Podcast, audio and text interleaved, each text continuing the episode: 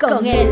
Una producción creada pensando en ti, donde aprenderás cosas maravillosas que te ayudarán en tu diario vivir y te guiarán a una vida feliz.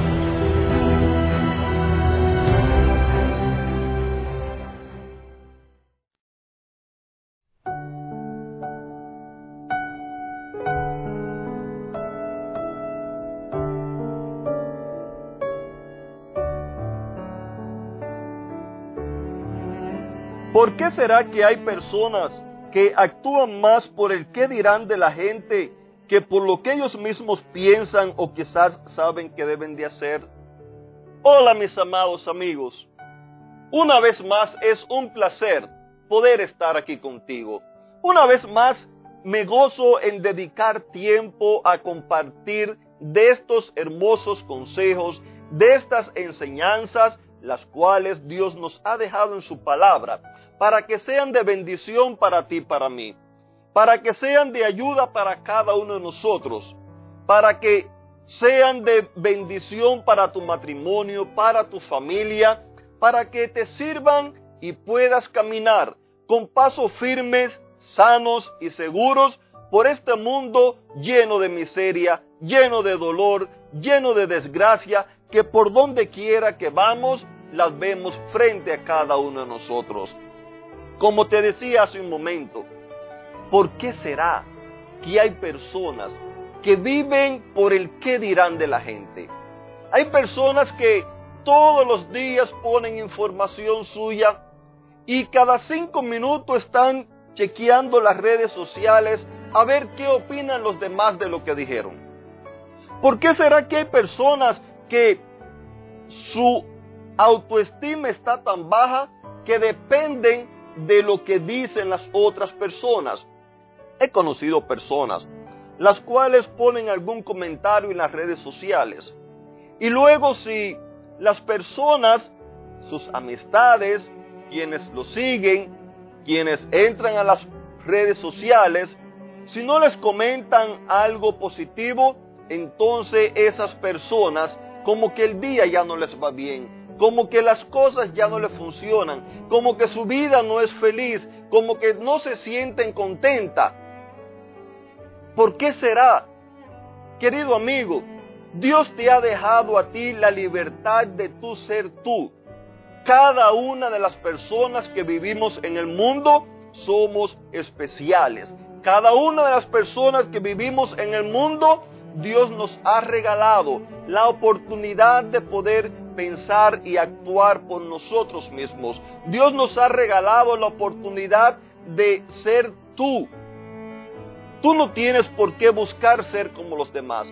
Tú no tienes por qué buscar agradarle a todo el mundo. Tú no tienes por qué dejar que tu felicidad, por qué dejar que, que el, tu entusiasmo sea destruido porque otras personas simplemente no te dieron un like o no te dieron un me gusta. No, mi querido amigo. Mira, en la historia que estamos viendo en esta semana, cuando el hombre de nuestra historia, el cual, como ya les dije, tenía lepra, había sido expulsado de su hogar, había tenido que dejar su trabajo, había tenido que dejar sus tradiciones, sus costumbres sociales, políticas, religiosas, todo además. Había tenido que irse a morirse solo por allí, por el campo, por los montes, por las montañas.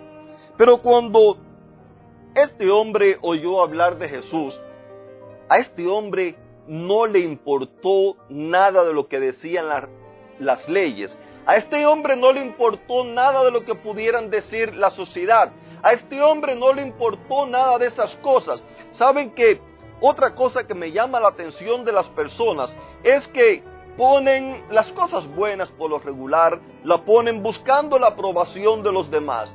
Pero cuando tienen un problema quizás con su matrimonio, no lo ponen ahí en las redes sociales. Es más, muchas personas que usted los ve activos, cuando usted ve que esas personas se desaparecen, casi siempre hay algún problema, hay algo detrás del asunto. Y qué triste es ver cómo hay personas que cuando tienen problemas, entonces ya ni siquiera se acuerdan de las redes sociales. Por lo regular, cuando nosotros tenemos un problema, nosotros nos olvidamos de todas las cosas y nos concentramos en qué cosa? Nos concentramos en nuestro problema. Eso fue lo que le pasó a ese hombre. Pero cuando este hombre oyó hablar de Jesús, a este hombre no le importó, no le interesó lo que dirían la gente. A este hombre no le importaron las leyes. A este hombre no le importó lo que pudiera decir la multitud, lo que pudiera decir la sociedad. Este hombre en su mente ahora tenía una sola cosa. Y lo que él tenía en su mente era encontrarse con Jesús. ¿La sociedad lo había desechado? Sí. ¿Su familia lo había desechado? Sí. ¿En su lugar de trabajo lo habían desechado? Sí. En, en su equipo de deporte favorito donde él participaba, lo habían desechado, también lo habían desechado. En su partido político lo habían desechado. Todo el mundo lo había desechado por ser leproso, pero él albergaba en su corazón, él albergaba la esperanza que Jesús era distinto, que Jesús podía tener compasión de él. Él albergaba la esperanza que en Jesús él pudiera encontrar una nueva vida y regresar nuevamente a reencontrarse con los suyos. Es posible que alguien pasando por allí, por el camino cerca de ellos, le dijera, oye, por allí anda Jesús, y Jesús anda sanando enfermos, Jesús anda eh, interesado en el bienestar de la sociedad, en el bienestar de la humanidad.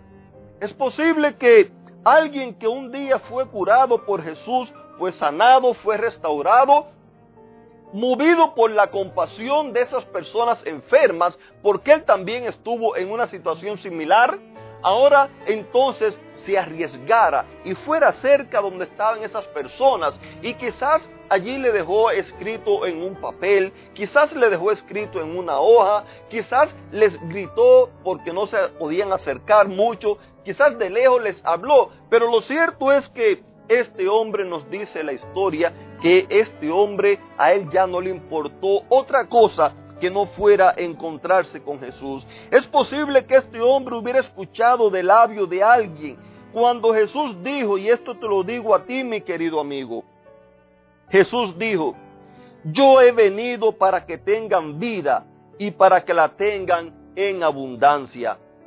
Ese es el deseo de Dios para cada uno de nosotros. Tú no tienes por qué andar por allí como un miserable. Tú no tienes, amada esposa, por qué tener que estar siendo humillada y maltratada quizás por tu esposo. Tú no tienes, querido caballero, por qué tener que andar por allí tratando de ver cómo resuelvo el pan de cada día, porque mira que no puedo, porque quizás el idioma en el país donde tú estás, porque quizás tu situación migratoria, tú no tienes por qué andar por allí en esa condición. Mira, vuelvo a repetirte las palabras de Jesús.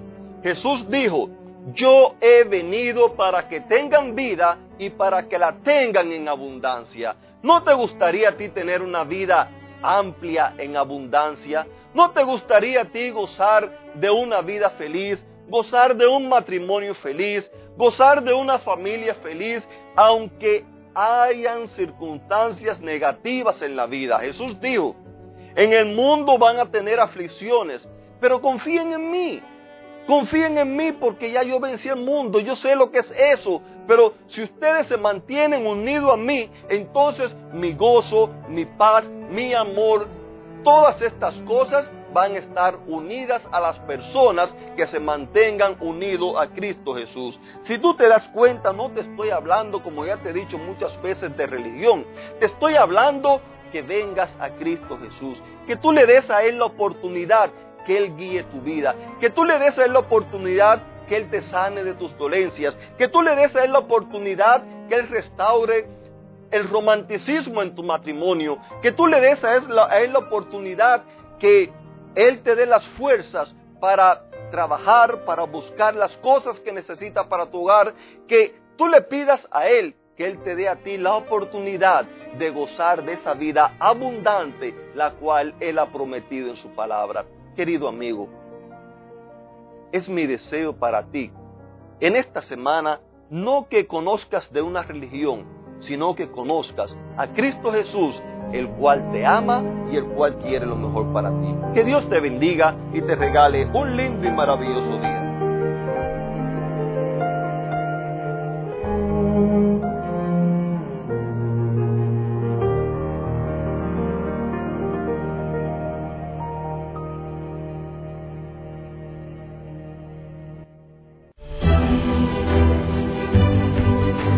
Te esperamos en una próxima emisión. Recuerda que nos puedes encontrar en nuestras plataformas digitales iBox, Anchor y Facebook bajo el título Vívela con Él.